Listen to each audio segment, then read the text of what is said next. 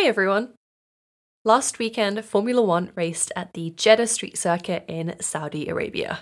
And if you're thinking, well, haven't we raced here recently? The answer is, of course, yes. Saudi Arabia was, in fact, the penultimate race of the 2021 season. And just a mere three months later, we are back. So, whilst I almost always have an awful lot to say about the race itself, the entire weekend from Friday to Sunday was incredibly eventful, and I don't mean in a good way either. Friday practice started off with a particularly dramatic event in the form of an attack. Not on the race circuit, but nearby, about eight miles nearby, the Aramco oil depot was bombed. You'll probably have seen Aramco. They are one of the biggest sponsors of Formula One and are, in fact, title sponsors for a number of races and also a title sponsor now for Aston Martin. The attack was claimed by a Yemen rebel group who have been at war with the Saudi led coalition along with the UAE since about 2015. So I don't think it was a coincidence that the oil depot was struck as Formula One practice was going on.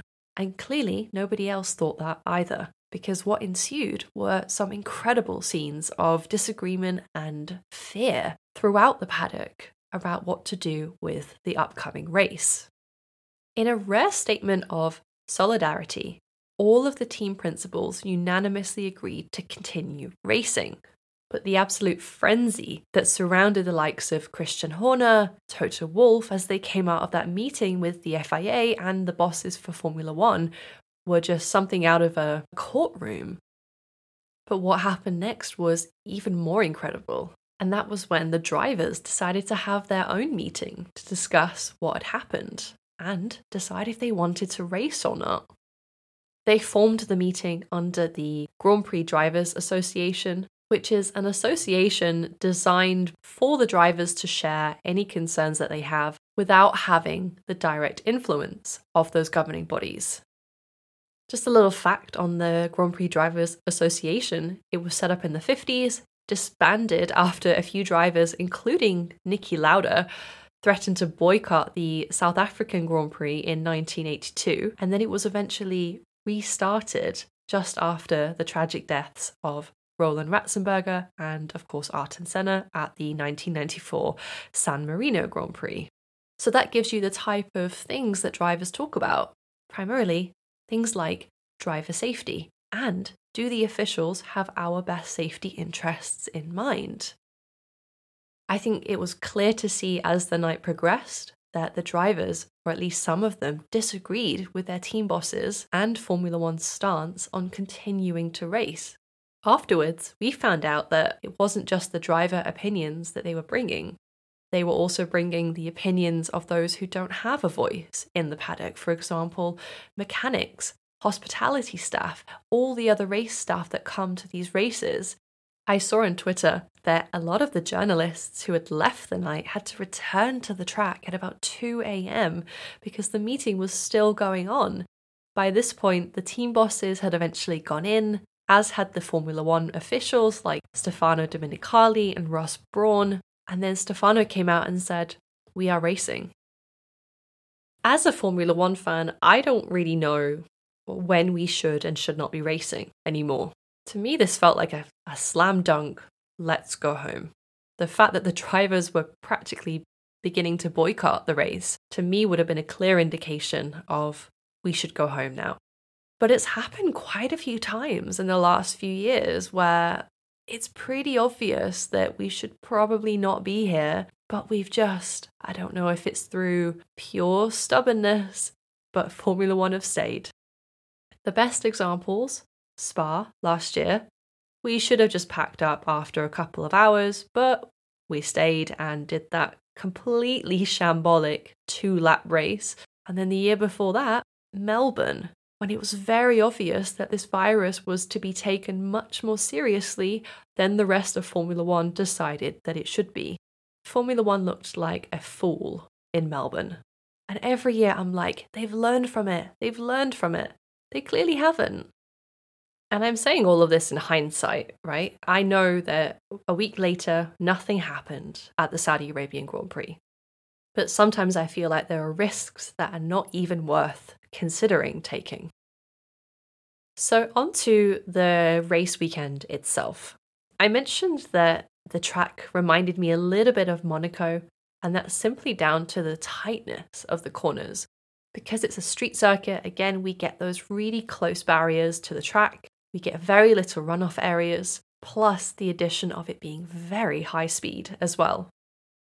During qualifying, there was a really bad crash with Mick Schumacher. And if you've watched the replays, you'll see that it was a pretty hard shunt. In fact, they didn't even replay it at first because they were a little bit worried that Mick wasn't okay.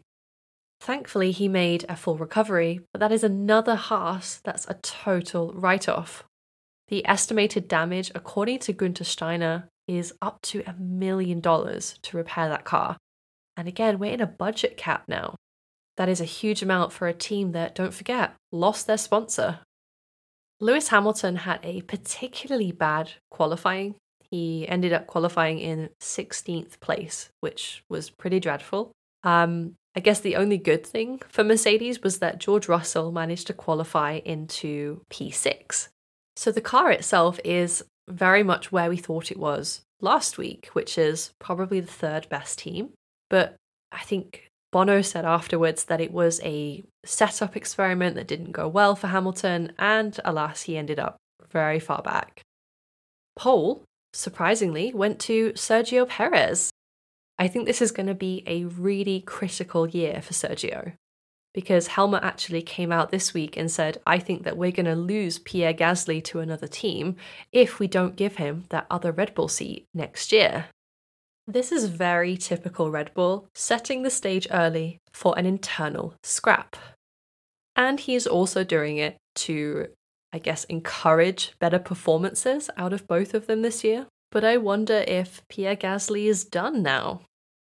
I think Sergio Perez is a really good driver and a great companion to have for Max Verstappen. I don't think he will challenge him for the title. I think he'll play that second driver role really well. And that's something that I don't think Pierre Gasly wants to do.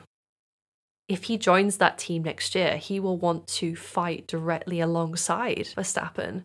And whilst I don't think they want to lose Gasly either, because he is bringing points and performances into the Alpha Tauri, I think they know that he's probably not going to get that Red Bull seat because they don't want the conflict again. Have a look at what happened with Daniel Ricciardo I mentioned that a few teams had some reliability issues, especially Red Bull, who obviously had two DNFs in Bahrain. Well, we thought that that was something to do with the new fuel mixture and potentially the fuel pump um, not being able to get some of that lower fuel out of the tank due to the mixture, the the heating, it turning into a gas, it clogging it, something along those lines. I, I don't know the full technical details, but essentially they had a fuel issue. And just before the race started in Saudi Arabia, Yuki Tsunoda in the Alpha Tauri, obviously the Red Bull sister team, didn't make it to the grid. He seemed to have an engine failure and didn't even start. So I think reliability is going to play a huge part in the season, especially this longer season.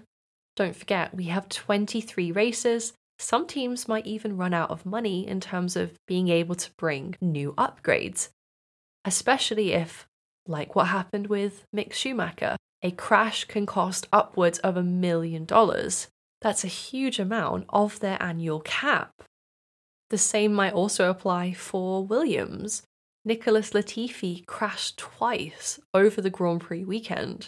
He crashed in qualifying and he crashed in the race. Crashes like this under a budget cap and with so many races will, I think, prevent a number of teams being able to bring upgrades later in the year. And of course, that will have an impact on performance. One thing is for sure, though, we're going to get a really exciting title battle between Charles Leclerc and Max Verstappen. If you watched Sky Sports' coverage, you would have seen that they played an archive clip of both Max Verstappen and Charles Leclerc from their karting days, where they were being interviewed after crashing on track. It's a really lovely piece of footage because it shows how far back their rivalry goes. And I think this is the first time now that Max is racing with somebody who he's known for a long time. It's very reminiscent of Lewis Hamilton versus Sebastian Vettel, for example. And so, if it's going to be anything like the, I think it was the 2017 season, then this should be a really exciting battle. Given the high speed nature of this track, and we know that the Red Bull engine is, albeit has some reliability issues, is very powerful on the straights. The Ferrari was actually quickest in the first two sectors, which were mostly corners, but Verstappen managed to pull it back every single time in that final sector, and in the end, he managed to overtake Leclerc for the win just three laps before the end of the race. I love watching an overtake for the win. And after a double DNF in the opening race of the season, this is the perfect way for Red Bull to come back. I think it's a shame for Sergio Perez, who was very unlucky to be caught out by the safety car that came out for Nicholas Latifi. That put him back from first to fourth. And so, once again, it was a double podium for Ferrari, who looked to be in the strongest position, at least from a manufacturer's point of view this year. One final thing to note on the development of the cars is that the front wings, at the very least on the top three cars, on the Red Bull, on the Mercedes, and of course on the Ferrari, there is a very interesting little movement which I haven't seen too many people pick up on yet. There are some eagle eyed fans on the internet who have already spotted it, so it's not new, but it's very hard to find footage of. So I managed to find some clips of the Red Bull and the Mercedes, and I will post them on my TikTok later today so you can see what I'm talking about. But essentially, it's a bit like a miniature DRS on the front wing, which is moving to kind of open and close to reduce drag on the straights and it's clearly intended to let a little bit more of that airflow through in those high speed areas. So, if you want to see that, please check out my TikTok later. And I'd love for more people to be aware of this so that we can get a better camera angle. Next up, we go to Albert Park in Melbourne.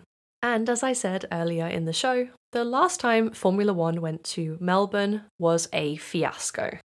It was a complete embarrassment, shambles, I will come up with all the words because it was so bad. And I'm not afraid to say it. I'm sorry. But I'm very excited to see the race. Albert Park, to me, is going to be one of the best examples in terms of whether or not the new rule changes help with overtaking. Why? Well, because Albert Park is traditionally not a very good track for it.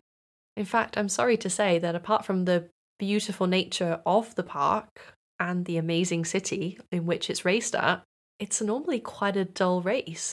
But I'm optimistic about this race. I think it's going to be an incredible atmosphere.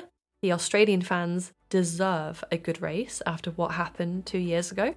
And I'm hopeful that the Mercedes will be a little bit more competitive than they were in Saudi Arabia. I will be back after that race